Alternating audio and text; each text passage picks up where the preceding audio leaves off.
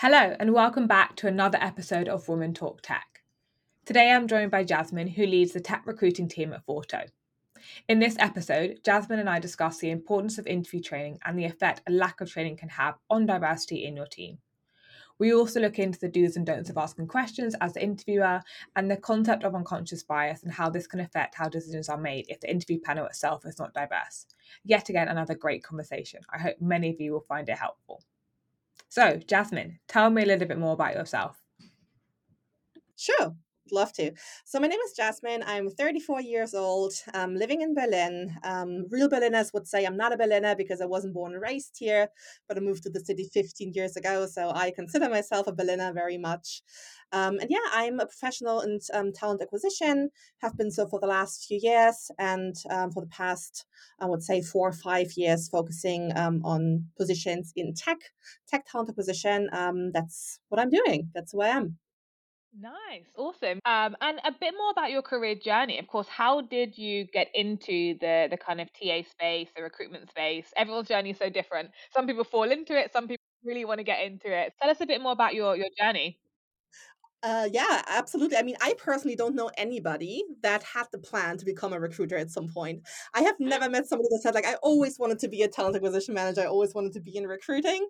So, um, yeah, it was the same for me. I had no plans whatsoever to get into recruiting.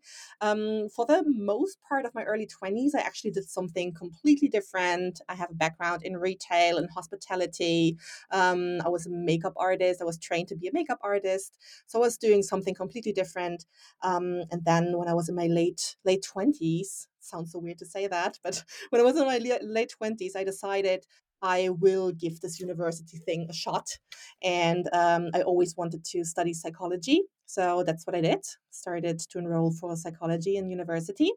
And that's how I actually ended up in recruiting because we had to do mandatory internships. Um, ended up doing an internship in recruiting uh, in a startup and just discovered I'm really good at this.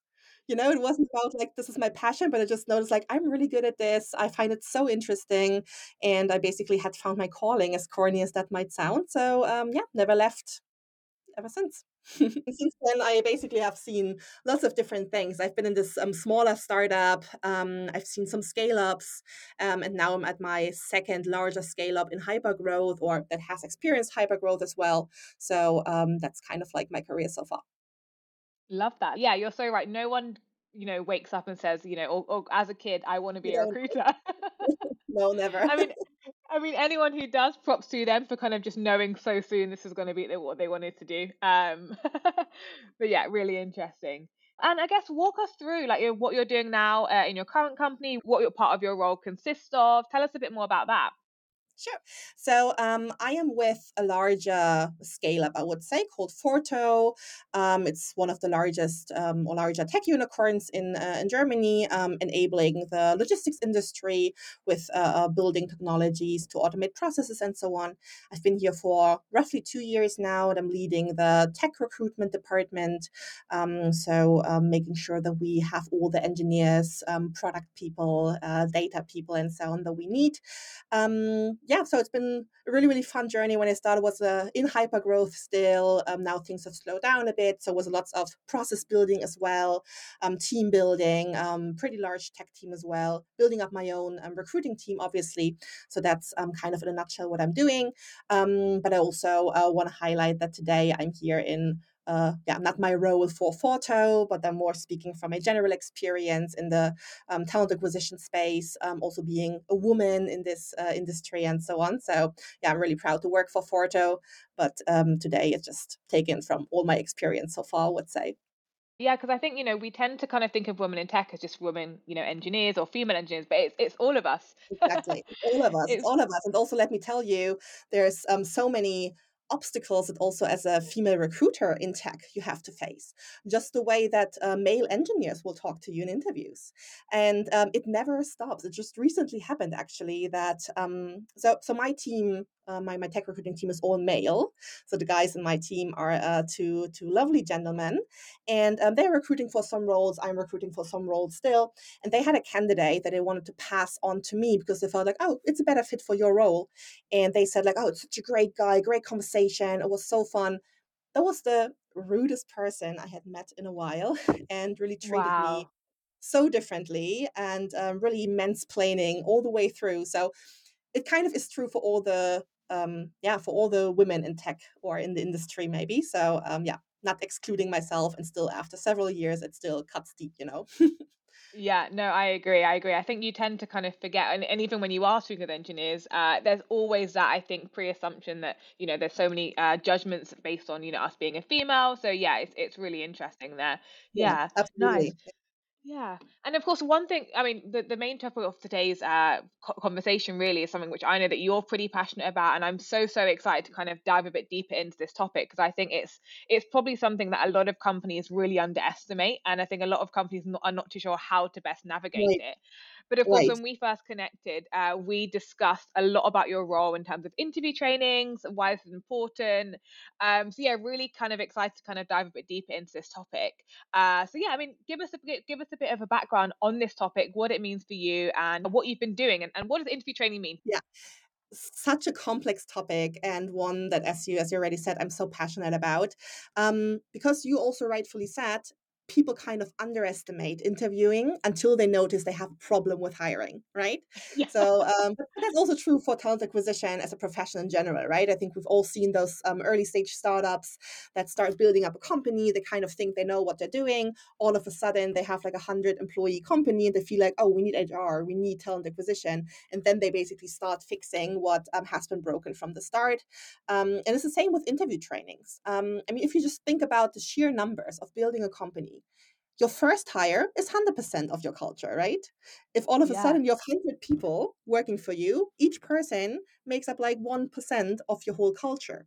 Still, for example, culture is one of the most or the, the, the biggest reasons for rejecting candidates. Oh, they don't fit our culture but you have 100 people already and you probably cannot even pinpoint what is your culture and everybody has their own opinion so then you have all those people interviewing and um, everybody thinks they know what they're doing some of them might but if there's no common understanding of what do we want from candidates what vision are we building towards what is our culture how can we even test for culture?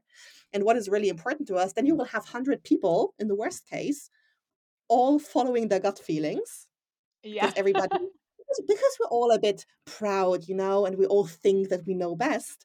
Um, so you have hundred people basically just uh, uh, doing whatever they want and uh, asking questions, assessing people, and in the end, that's the kind of company that you're building. So it is really, really important, in my opinion, to get it right from the start, to establish a common understanding of what is the purpose of our hiring process what do we expect from candidates? What is the standard of interviewing? Um, how is it connected to candidate experience? How is it connected to building diverse teams? How is it connected to our internal um, yeah career path and growth of our people as well right? Because i think interviewing is also a very valuable skill that if you do it right can be part of the performance reviews and um, of your internal path and all these kind of things right? So it's like such a complex thing and I think it's always easier to do it right right away instead of fixing it as soon as you see that you have a problem. Um, and I have seen both in my career. I've been in companies where basically it was about, okay, let's fix it. we we basically know how it should not look like. But I've also been in companies where um, I luckily had like the liberty to set it up from the beginning um, when we're actually building a whole department from scratch. So um, I have seen both, um, but yeah, the, the bottom line always is the same that people underestimate how important it is to have a good thought through interview process and as well interview trainings. Yeah, yeah, because I mean, I mean, so much there to un, un, unpick there, but I think yeah, you're so right. It's not even just about the process; it's about how you actually go about. Of course, we're going to go into a lot more detail here, but yeah, really interesting there. And I guess my question is, I mean, a lot of this this whole uh, podcast is really about discussing diversity, discussing why it's important. I guess on the topic of interview training, um, I guess from your opinion, how does that actually, or why is it important when interviewing for or a diverse uh, engineering position or whatever it may be why is it important for hiring diverse talent Yeah. Um, I think that having a structure is already the first step. Just having a structure, the standard in place, will automatically help you build more diverse teams and actively work against the, the unconscious bias you might have. Even if diversity might not be your goal, right? Even if you don't actively say, oh, we have to implement some diversity initiatives having a clear structure for interviewing will always help your case. Um, one simple example, I mean, we're talking about biases a lot, um, or we will probably will later on. Um, but if you just think about your own experience as well, we all are wired in the way that we make a decision in a split second. That's just the way that our brain works, right? So just imagine that you're an interviewer, and um, I mean you're a recruiter. You still it still happens to you. It still happens to me. Yeah. Somebody enters the room, a candidate, and in a split second, you either like them or you don't. Every recruiter that tells me they don't have a judgment about a candidate is just lying. You, you you can you cannot help your brain, right? So you see a candidate and there is something that connects you, and you think like, oh, they are so fun, they are so charming. You want them to do well. If you don't have a clear structure to your interview, if you don't have a clear structure to your process, you will unconsciously ask them questions that set them up for success because you want to confirm your own belief. You want to make yourself proud by telling yourself, oh, my gut feeling is always right. And you will subconsciously ask them questions that make them succeed. Uh, we all do that. So just having a structure and asking everybody the same question um, really, really helps. And um, in my opinion or in my experience, how you can tell that it works is if you are disappointed at the outcome of an interview. I sometimes still have that. That um, yeah. I was really rooting for somebody. Then I'm asking my standardized question. In the end, it's just very clear that they do not fit the profile. And then I feel like, oh, I really wanted them to succeed, but the data clearly shows they did not succeed. They're not the right fit. So um, just like these small examples, and that's coming from somebody that has done so many interviews already, um, it still shows that this unconscious bias is real. So, um, so yeah, in my opinion, just discussing this, setting up clear guidelines, um, setting up standards, really, really helps. And um, there's also lots of studies backing that up as well. And uh, I think it's also how I got interested into the whole topic of setting up a, a, good interview process in the first place was way back in university when we were discussing things like what which assessment methods correlate highest with future job success, performance on the job, and so on. Mm. And unstructured interviews just rank very, very low, whereas um, case studies, structured interviews, trial days, like on the job, rank pretty high because you will have data to collect and actual skills to assess that are related to the job rather than just like seeing how it goes and going with the flow and trusting your gut. So um, yeah, I think just having a clear clear plan and standards really helps. Yeah, yeah, I couldn't agree more because I think just having that plan and structure actually helps you to attract the talent you need, but then also helps them, you to actually get them through the process. Because it's fine getting all these people interested in the company, but if you actually can't put them through the process, then it's almost like all of that work kind of goes goes unsaid because you haven't been able to finish it off. If that makes sense. Yeah, and, and, and we've been there. You know, we've been there. Yeah. Um, so we know how that feels. Um, so yeah, you really have to think about the whole process of um, how can we attract the right people? How can we make sure that we are also interesting to them as a company? So also topics like diversity, how biased are we, how professional is our process, plays a huge role in candidate experience. And we all know the market. Um, candidates should also pick the job that they feel okay they can grow most and they feel comfortable with and just having a professional interviewing team and a professional um, process really helps with that um, one other thing that when it comes to setting up the right processes I'm sure that you've seen it before, and um, everybody's listening that might have been a candidate at some point also has known it. You interview for a job, you have five or six people that you have to talk to, and you are basically having the same interview six times because everybody that you talk with asks the same question. So, literally, at some point, you're wondering, what is this interview process about? Is it just about me getting to know the people? Do they actually know what they're looking for? What is the differentiation between each call that I'm having? So it can just leave a very unprofessional, um, yeah, um, Im- image of your company if you're not doing it right. Yeah, yeah, I couldn't agree more. And I guess on the topic of interview training, of course, often in many companies, you know, yourself, you're doing interviews, but a, a big part of an interview process is the hiring manager. You know, they are the person that makes the decisions ultimately, they're the decision maker. Uh, equally, they're the person that, you know, is, is speaking with engineers or speaking with talent you know why is it so important to train hiring managers and, and kind of how have you how have you gone about it yourself in your career um in my opinion, there's a big difference between somebody being a good interviewer per se and somebody being a good interviewer for that company. And I think Mm. that's the biggest obstacle in setting up interview trainings because lots of the time you're going to be um, dealing with people that are managers already, people that um, have 10, 15 years of experience. And it's kind of difficult to tell them, like, hey, I want to teach you a thing or two about interviewing uh, because they will say, I have interviewed hundreds of people in my life which they have but you can Yeah. also do something 100 times and not do it right you know so experience is not always the best indicator for quality and even if you have done 100 great interviews in your past company maybe our understanding in this company for what we want to achieve what is our interview style um, what is our process like and what is our common understanding of a standard might be different from what you've done for the past 10 years so it's always worth talking about it in the end it's not necessarily about training somebody, um, teaching somebody about um, how a good interview looks like, but bringing everybody on the same page and aligning and defining a standard of interviewing in a company. So I think that if you approach it from that angle for um, the more experienced managers, most of the time it's easier to digest and to accept that they will have to go through an interview training. Um, so I would always avoid telling them you're doing it wrong because that just might not be the case. It's really about defining um, a standard in a company. And um, also, most times, I think very experienced people might be even more prone to running into mistakes and making mistakes along the along the line right? Because you get you get a bit blind to your own um, biases maybe. You get a bit blind to the mistakes that you're making. Um, so this is also why um, recruiters the talent acquisition team is also part of these trainings right? So we constantly should learn and evolve. It's not just the managers. Um, but yeah i think it all has to start with really finding a good narrative around why do we need this? Why am i the expert for this? And what do you get out of it because that's ultimately what um, the hiring managers want to hear, right? We're doing this because we believe that good structured interviews will help us in assessing skills better, will help us to hire faster and better, will help you to spend your time somewhere else, um, will help you to retain your talent because you made the right choice in the beginning.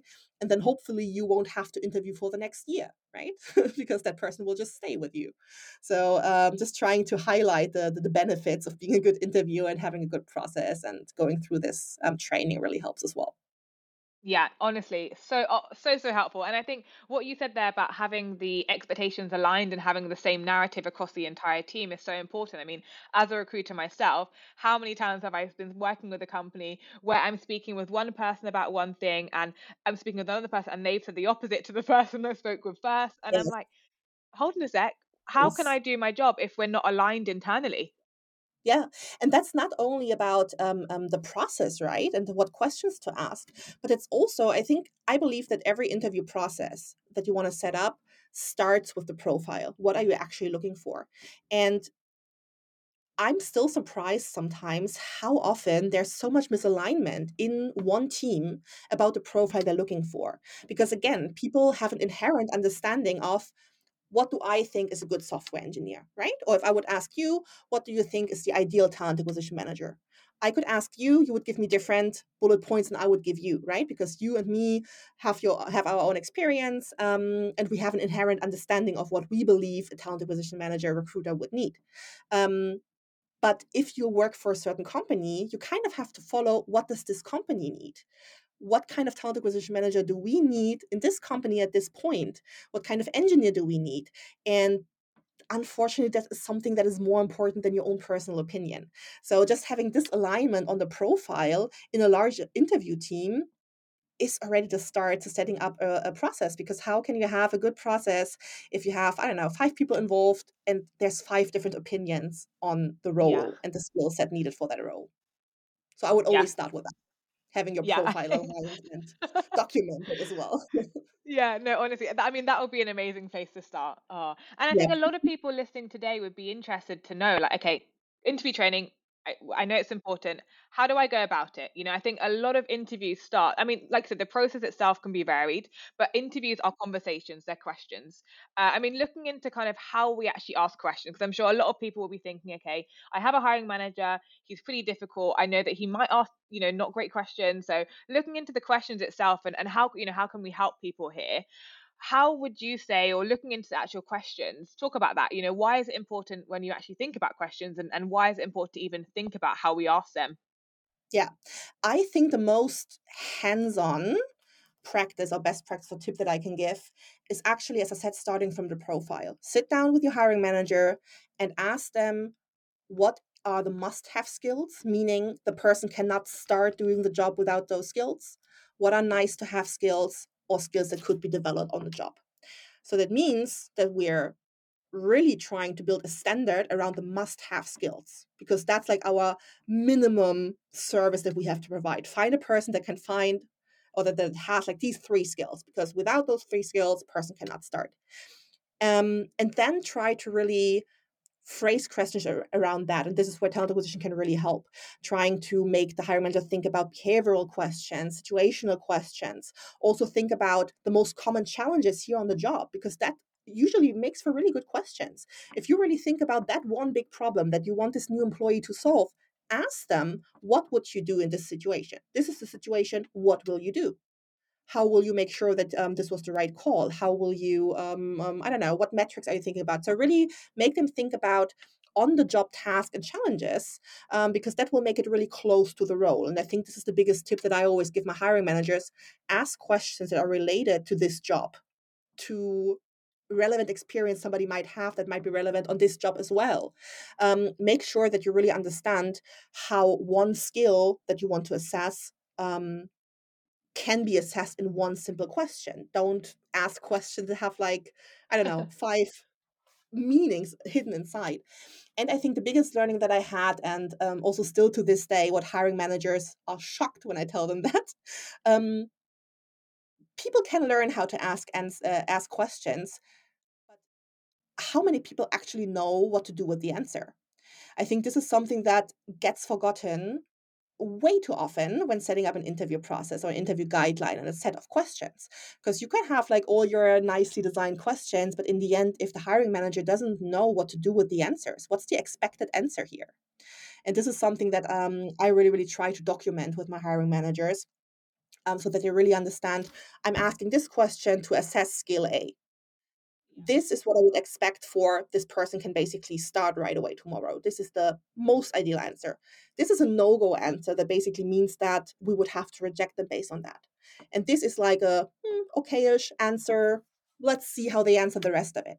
Are there any specific questions that um, are ranking higher than others? If somebody fails this one question, can they even still save the interview or not right so yeah, just how, yeah. to, how to give feedback to certain things and how to assess answers i think this is a part that gets forgotten way too often yeah, no, I couldn't agree more. And I think having the questions actually identify the skill which you're trying to find is so. I mean, uh, I mean, we could we could have a lovely conversation. I could ask you some amazing questions about what you like to do at the weekend and all of these things. But if Great. Okay. I know we did the weekend, but I need to know can you do this? Can you do what the job is actually going to yeah. entail? Can you can you, you know, do the skill or, or do you have the skill which is actually what we're looking for? And I think how you ask the question is going to help you find that answer.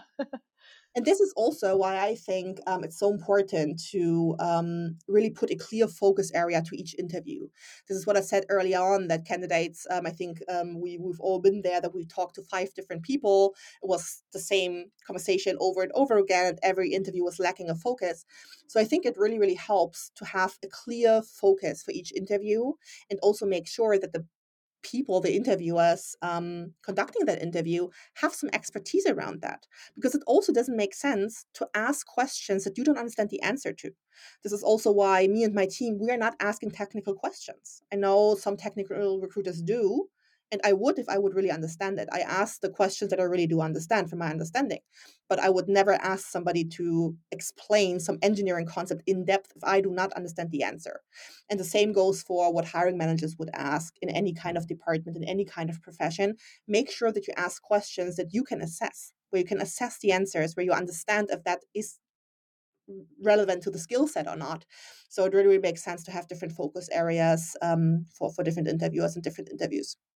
Yeah, no, honestly, so so helpful. And I guess on to we spoke about it briefly earlier about the kind of idea of unconscious bias, right? It comes up all the time, and I think naturally we don't even realize we're doing it. I mean, that's why it's unconscious, but we don't even realize that we have this bias towards, you know, female candidates or towards male candidates.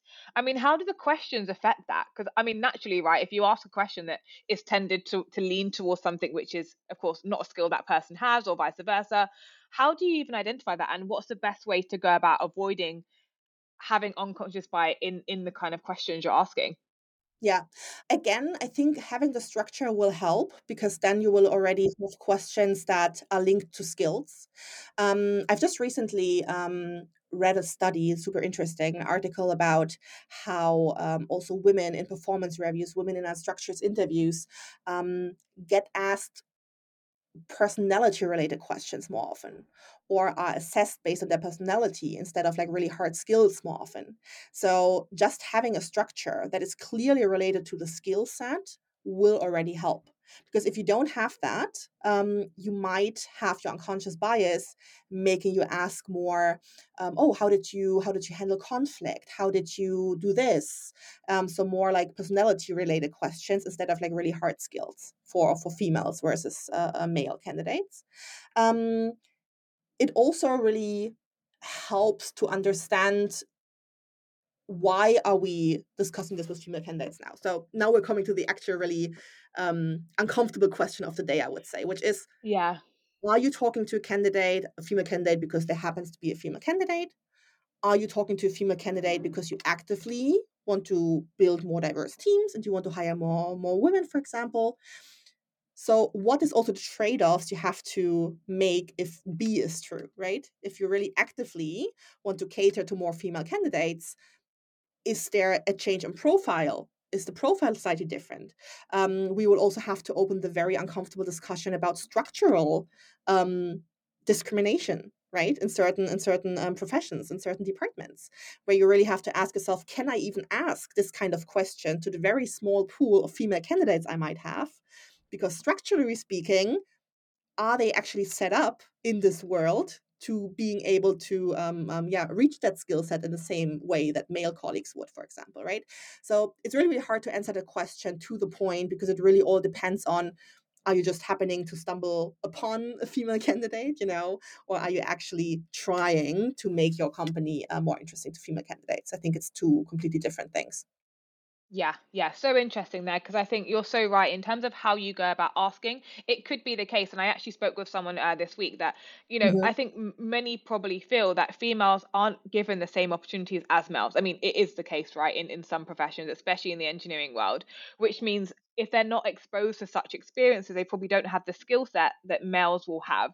Which means, I guess, if you're looking for a certain skill and you're asking for a question to identify this skill, if females are not set up in a way to experience such you know skill sets then it's hard to ask those questions i'm guessing and then that And unconscious bias to kind of comes in Yeah. So in that case, it can help to just train the hiring managers on rephrasing a question, not around tell me about a time when, expecting that that experience is already there, but more asking about, hey, we probably have this situation in our team. How would you go about it? Right. So situational questions um, to really assess potential and theoretical knowledge versus um, behavioral questions that are really um, designed to know more about specific experience, right? So with a female candidate, um, I would use situational questions a bit more often to really understand how would she go about a certain situation, how would she solve that problem, um, and not ask about um, concrete examples from her past, because I would understand that probably she didn't have the same opportunity in the past to do this.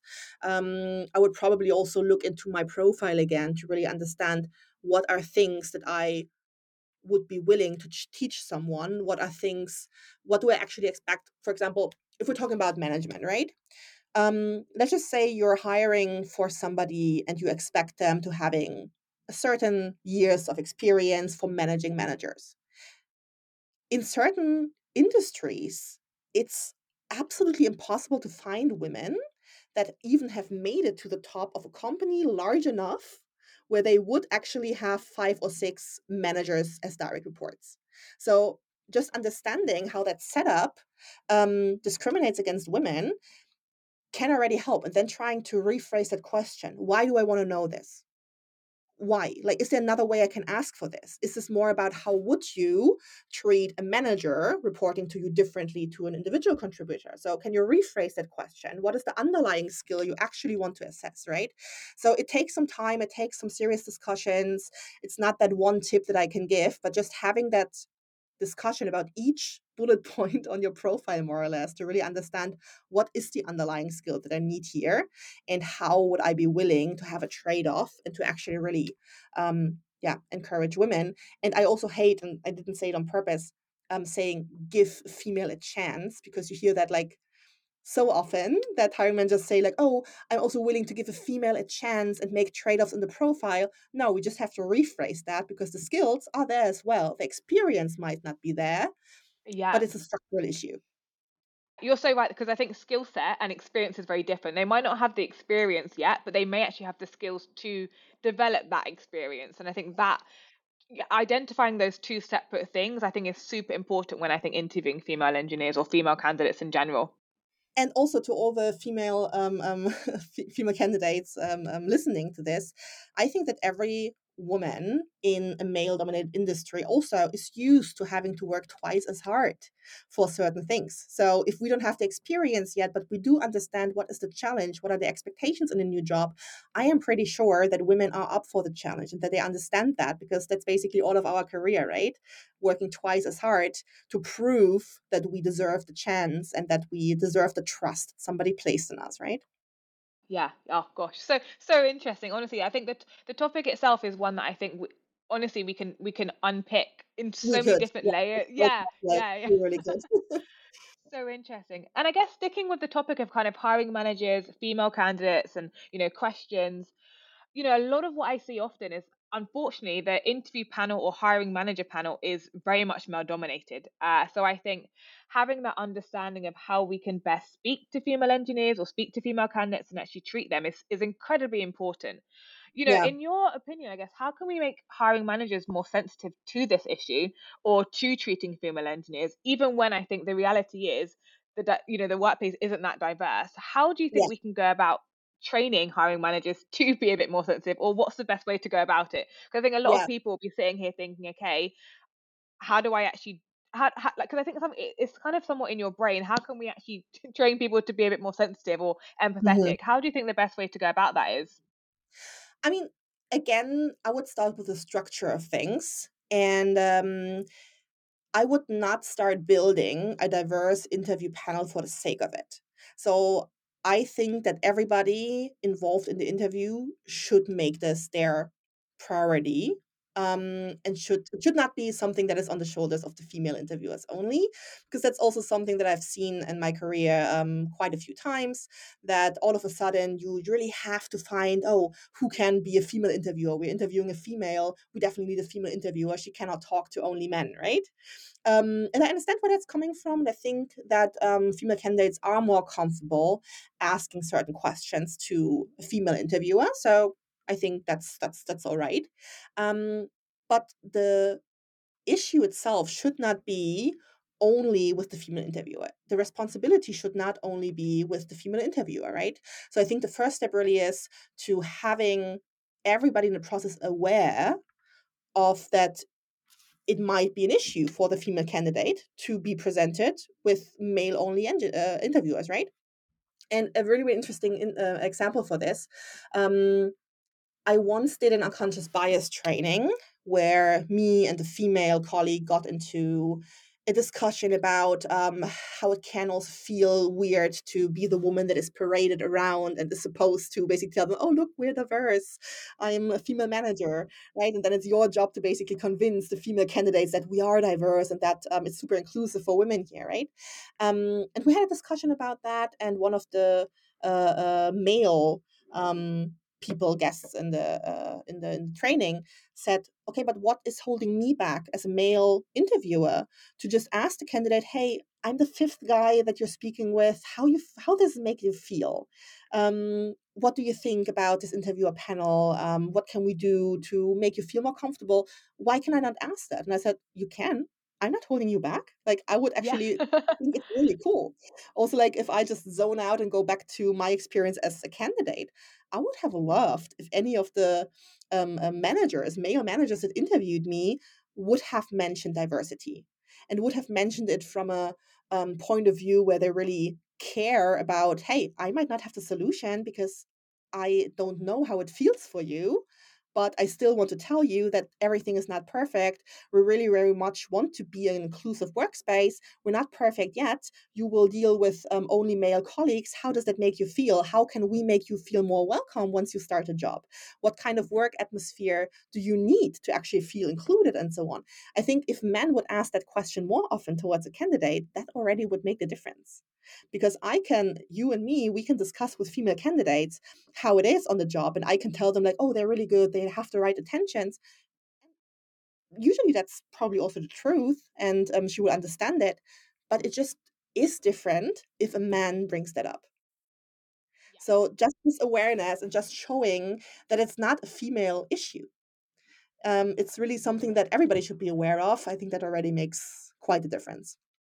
Yeah, I couldn't agree more because I think having that I, I even think having that awareness of it and, and and the male actually bringing that topic up shows that he also knows that not he's part of the problem but he's part of the wider issue of diversity in that company right? So having that I guess that that transparency to say like hey like we we are trying to build a more diverse team. We we don't have it yet but we're working on it.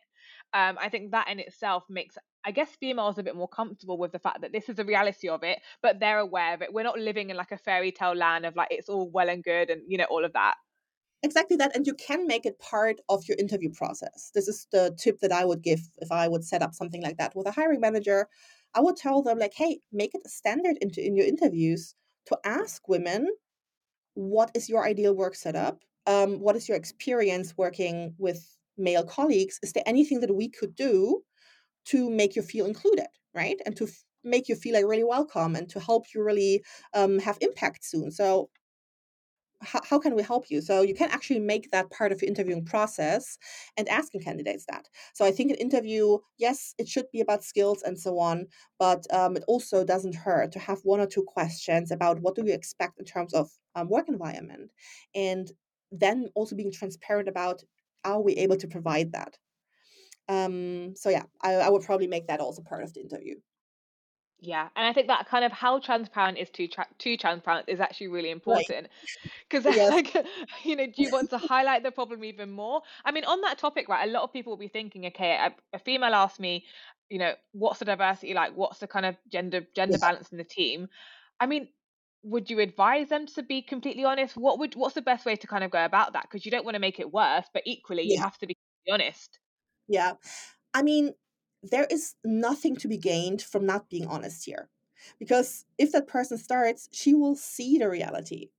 Yeah. So I, I, I think I would be transparent about what's the status quo, but I would also include what is our goal. And I would also include that everybody um, is aware of the fact that things are not perfect right? So um, I think it's a fine line. You should be transparent about what will be your day to day, who are your stakeholders, who will you be working with. Um, but of course, we're also here to um, make the company sound appealing, right? And um, so, of course, I wouldn't say, oh, nobody's interested in diversity. I would never say that, obviously, yeah. because it's also just not true. I think for, for all the companies I've ever worked for, diversity was important, but it's also just a structural thing. And it is something that takes time. It needs processes, it needs a clear alignment on what we want to do. Because if you don't have these structures, it is so easy to then just not hire a woman you know? So um, because everything in society and in certain certain um, um, yeah industries is set up for being male dominated. So i think it's completely fine to be transparent with female candidates and tell them like hey this is where we are. We know it's not perfect. It's not where we want to be but everybody really thinks it's important and then have that repeated by a man you know so it doesn't sound like i'm just trying to catch you and i'm trying to draw you in but you really have the feeling throughout the process that people care about your experience as a female candidate yeah, yeah, couldn't agree more there. And I guess on the topic of that, I mean, a lot of people, will, uh, people will be listening here, thinking, okay, um, we've done the interview training now, we're, we're we've got that, we've got that sorted. mm-hmm. but we're still not finding or we're still struggling to find female engineers. I think that actually comes from, like you said, attracting the talent in the first place. I mean, what are some of the different ways? I mean, you could have a, a diverse interview panel, that's great, but you have to get them to be interested in the first place. I mean, in your role, I mean, how have you gone about actually attracting diverse talent in, yeah. in the kind of very beginning stages? This is purely myself speaking from my um, me being a professional speaking, um, I think it's a very, very difficult question to answer because you always have to understand why am I doing this? Am I actually interested in changing the male female ratio in the industry or in the market? Or am I doing this for my company only? Right? Because um, for certain positions, you will probably find in your city maybe 50, 60 qualified women um, and hundreds of qualified men, right? So if you really want to hire a woman for a certain role, you could probably start poaching from one of those 50 other companies. In the end, there will still only be 50 qualified women in the market. You will have one more in your company, right? You will have one more in your company, so your company looks more diverse, but the market did not change right? It's just as diverse or not diverse as it was before. You just have one more female in your company now, so your ratio looks better. So I think personally, um, this is probably not an advice that I would give um, companies because in the end, it's also kind of up to them what their business strategy is, right? But for me, I would just really, really love if more companies would really understand the structural issue behind all of that and would really understand the power of encouraging um, female development in a professional way right at the roots. Actually, really, the power of let's just talk about engineers, right? The power of um, hiring more young professionals, junior engineers, right away and showing them we care about you we will develop you you have strong mentors here and they also i think lots of people underestimate the power um, and the place that ho- your first company holds in your heart. If you look back, your first employer where you felt valued and you felt challenged and developed has such a huge place in your heart. And I think that this is really a power and a strength that we could utilize more in the recruiting space. If you actually would be giving a young female engineer the chance to learn, first of all, you would be able to tackle churn, right? Um, a senior engineer, how I'm not sure about uh, uh your city, but in Berlin, the average tenure of a software engineer, senior software engineer, is roughly 16 months. So not even one and a half years, right?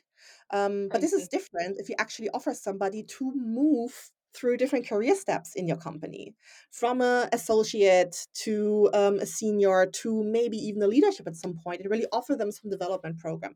I strongly believe that that would make a difference and actually would really help diversity in the market but also solve a lot of problems that companies might have internally in finding talent attracting talent because loyalty and um, yeah I think that really is a big factor in this. Um, but as I said, um, there's like so many decisions that would go into that. Of course, like lots of business decisions. Can you afford actually training somebody on the job? Can you afford like mentoring somebody? But in my opinion, I think it's something that um, should be done more in the industry. Not only poaching women from positions that already have the skill set that you need, but actually really building up the talent internally.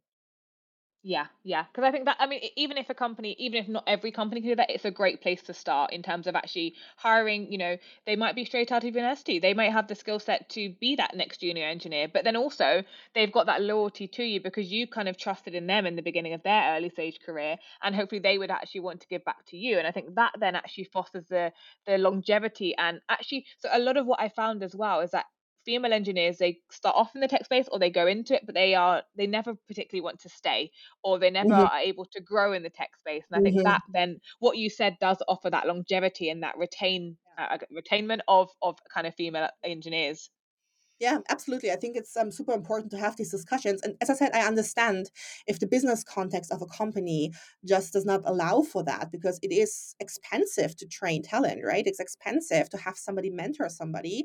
But I really, really think that um, all candidates would really appreciate that, but uh, maybe female candidates even more so because um, they don't get the chance as often. Um, another way I think to attract female talent um, is really to be honest to yourself and to the candidates. We, we already covered this about the reasons why nobody wants to be a diversity hire. So don't treat your female candidates like they are diversity hire. That should not be it. I think the more you really can genuinely bring across what diversity means to you, that you actually really are talking about diversity in thinking as well, and that you really appreciate the new thoughts that somebody could bring in, the new methods, the different approaches to certain things. Um, I think that's what really makes somebody attracted to a company to really understand okay they're being genuine they do not expect me to come into this company and act like a man in order to be successful but i can also come and just be myself and bring in a different angle on certain things and they will appreciate it instead of shutting me down um, it's it sounds easier than it is i know it's the probably the most um, difficult part of it all to really be open for building diverse teams and to really understand that it also takes changing your environment. Um, but I think it's definitely the most impactful when attracting talent. Yeah, yeah. And I think, yeah, so, so important. I think, how can we actually attract the talent if we cannot be honest with ourselves about why we're looking for that talent? Um, so I think being honest and, and actually being understanding it and, and not just having, you know, hiring a female engineer for the numbers, you know, it's all mm-hmm. well and good. Uh, but, you know, we, we can see through that, right? you know, female engineers see that. And I think that we're becoming exactly. a lot more aware of it. And I think the conversations we're having today are even highlighting such issues. So females will be more aware of it in the first place as well. And I think that's all we can do because I also want to highlight if I had the solutions to all of this, I would probably be rich and famous. I don't, yeah. right? I can just I can just see um the issue from my perspective, from my experience being a woman in a more male dominated industry or being a woman. I can see it from experiences shared with or by female candidates. I can see it from experiences shared by by um, female colleagues that I have. Um, so I think awareness is all I have and things that um, yeah, I'm testing out and that have worked well. But in the end, it takes a village to actually implement that and to make it part of your everyday understanding. So it is really, really complex and there's not an easy way to it. Um, in the end, um, I think awareness is really important, having a structure, doing what you can, but constantly having these discussions. So I think that's, yeah. that's, that's all we can do really. Yeah, like I said, it takes a village. You know, even having this conversation now is, is hopefully going to change some, but it won't change the entire issue we have, right? So I think it's a lot more than just speaking about it once and, and like putting it to the side. It is it's yeah. a constant conversation which I think companies need to be having. Exactly. Yeah. But I'm happy that we can have this conversation. I'm I'm I'm just happy that there are um resources now for um, females to listen to. I remember when I started my career, it just didn't, didn't exist, right? So you had to find your own little tribe of women that um, have done it before and um, have your little meetups and circles of uh, people that inspire you, women that inspire you, that help you through it. So um, I think we're already one step further than 10 years ago or 15 years ago when I started my career. Um, yeah, to even have the resources and listen to women all over the world and their experience, raising awareness worldwide. I think that's already a big step. Yeah, yeah, no, totally. And I guess on the topic of having these conversations, right, you know, they are pretty difficult. I think some people might not be aware or might not know the best way to go about it, what to say, yeah. what not to say. I mean, for people listening, right, it could be a conversation that, you know, a, a, HR, even a junior HR might need to have with the hiring manager, right, for what to say, what not to say, how can we go about it. I mean, on that topic, what do you think is the is the best way to go about it? You know, a, a HR is is or a, a, junior HR is sitting, they know what the issue is, um, but they're not too sure how the best way to go about it, or even speaking to the hiring manager about what to say and what not to say. What's the best mm-hmm. way to kind of approach that topic? Because I think a lot of people will struggle with that. Yeah, absolutely. I think the easiest way to open up the conversation is to take blame out of the equation because that doesn't help anybody. It's not about blaming somebody for the privilege that they have, right? Um, because now we're talking about the um, um, male female ratio. Um, so obviously, um, I'm coming from the perspective of minority. For other conversations about diversity, I'm I'll be coming from the privileged side of things, right? So um, it's really about people don't like being confronted with their privilege because they don't necessarily see themselves as part of the problem. And um, I think it's a natural reaction and you have to be aware of that it doesn't help to open the conversation by saying like hey you're part of the problem and um, i really think you're doing it wrong so taking blame out of it and rather really speaking from facts really speaking about how diverse teams are more productive how um, diversity has direct relation to or correlation to um, um, yeah high performing teams and all these kind of things. So how can you really benefit from that? Um, talking about retention talking about um, um, collaboration all these kind of things. So i think it really really helps to with every discussion that you have with the hiring manager take your time to prepare take your time to also understand okay what is that person like that i'm talking to? Just as you would with every business decision you have to make or propose right um, translate it to a way that um, the other person understands some people want to hear like a story. So maybe for them, you can highlight a bit more your own struggles as a woman in that space. Other people are all about facts. So maybe you can find studies that prove uh, or show or highlight um, how diversity affects productivity and stuff like that, right?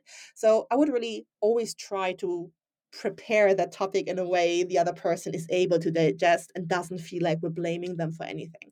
Because I really don't want to blame male colleagues for the fact that they are born male. This is not what this is all about. And I know it's a very sensitive topic because some male interviewers, hiring managers, colleagues might be coming from the right place and thinking, like, hey, I really care about this topic, but uh, should I be the one talking about this now? Because I am not really somebody that knows how it feels. Am I allowed to talk about it? So there's also like a lot of insecurity going on, right?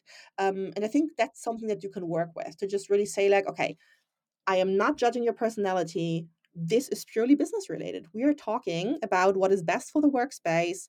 We are talking about we can build better higher performing teams, more diverse teams. So I would always try to reach it from that angle um, instead of coming from a of place of yeah judging personality. Nobody likes to have their personality judged. So um, yeah, bring in as many facts as possible always helps. Yeah, yeah, because I, I, think that is so key when it comes to any sort of difficult conversation. Yeah. I think when you've yeah. got a conversation like this, whereby you know, as a female, you will be speaking from the minority, but again, it's not you know the hiring manager's fault that he was born a male. You know, it's kind of just one of those things. But I think having the conversation and knowing that it is a difficult conversation, we're already walking in the right direction. Yeah, yeah, absolutely. Because also, um, in, in the past having these conversations with um, hiring managers um, some of them would say yeah but we are inclusive. We don't have an issue. Mm, okay but have you asked your female employees would they agree with that or is this coming from your own perspective? Because you just don't see the privilege right? So um, it really helps to be patient to really also understand that it's hard to unlearn things that are so inherent in our culture in the way that somebody was brought up right so we cannot change the world overnight it's also not our job to do that so I think it's always best to just stick to the facts. Don't make it too personal. I know that's easier said than done. I'm a highly emotional person, and this is a topic that is really close to my heart. So also sometimes um, the solution is like, hey, let's leave it here after this 50 minutes discussion. Let's revisit this topic next week, maybe when we all had time to think about certain things and put them into other words, uh, because I also know when to stop or leave the discussion if I feel like it's going to the wrong direction, it's too emotional. Yeah, yeah, definitely. Oh, we that, that topic in itself, I love. I mean, we could go into so much about that, honestly, because it's so interesting. Because you know, females, I hate to say it, they tend to be a bit more emotional. They tend to be a bit more emotive, uh, but that doesn't mean we're we're we're not going to be good at the job, or we're not going to be good at these conversations, and we're not speaking from a emotional point of view when we do talk about this. It generally is facts it is just like I, I, I love this discussion. I know it's a bit off topic, but um, I don't think women are more emotional. I just think that women have a wider range of accepted uh, emotions, right? Yeah. Whereas men, I think, are taught that the only acceptable emotion is anger um, or assertiveness, if you want to call it that. So I think men are just as emotional, it's just a different kind of emotion. So it's just a yeah. more extreme, maybe more angry kind of emotion and yeah. uh, not the vulnerable side. So I also don't want to be talking in cliches because uh, it, it might not be true for every man, every woman. But in, in general, I would agree with you that um, women hate when they're being called emotional or when they're being judged for I being emotional. It. Because in the end, it's also maybe it is also my asset, and it's something that I also learned. Um, again, I've been in this industry for long enough to yeah having to have uncomfortable situations with men multiple times and still having them to be honest. And um in the beginning i think like every every female in the industry struggling with okay do i have to have more male traits? Do i have to adjust to the way that things are done Um, or can I just be myself? Um, I think I'm a more extrovert, louder person by nature. So maybe it was easier for me to some degree because I can also get angry. I can also be loud and I can also talk over people if I need, right? So that's why maybe I didn't have that many issues with some male colleagues at times. Yeah. Um, but I, but I think that this is also like coming back to the discussion about is a company, is a hiring manager really open to building a diverse team? Do they understand that it means that there's different levels of even extroverted introverts? We don't even have to talk about male female here. We can talk about um, just how you speak, how long you take to think about things, what is the decision making process, um, what is your prioritization, all these kind of things. So just understanding, do I actually want to have a diverse team? Um, and meaning diverse in thinking, not only talking about male female ratio and these kind of things. But that's a whole nother topic. yeah, I was about to say a whole nother topic. But yeah, honestly, thank you so much, Jasmin, uh, for the conversation. I guess just to kind of summarize, just to kind of end it, um, for people struggling with diversity uh, or diverse hiring or their talent pool, whatever it may be, what would you say are your three takeaways or your three um, kind of must dos uh, from your experience? I would really say the key is revisit your interview process build it as standardized as possible. Um, that really, really helps. Constantly review your processes um, to make sure if it still fits the hiring need that you have, still fits the profile you're hiring for, and just to make sure that everybody's on board with your definition or your standard of interviewing. Um, it helps in recruiting in general, but it also already helps minimize bias. Second thing would be get everybody on board male and female. Make this a topic and make it an open and also blame free discussion where different experience can be shared and just make it a topic. And I would say, maybe on popular opinion, make it mandatory as well. Um, no good thing will come for free, I think. So if you have interview trainings, if you have unconscious bias trainings, if you want to implement a certain way or best practice how to treat female candidates or any kind of candidate experience, really, um, make it a mandatory training. Implement it. Um, also, make the ones that say, I don't need it, they're the ones that need it most. So I, I would really yeah. say that um, it doesn't it doesn't help if talent acquisition or people and culture is motivated to do these things and change certain things. If you don't get everybody on board, if you don't force them in the best sense of the word to get on board, then it won't go anywhere. Love that, love that. Well, Jasmin, thank you so so much for your time today. Thank I could you. sit and talk with you for, for hours and hours about each topic, but we'll, we'll keep like it short. Thanks for the invite. I, I really enjoyed it.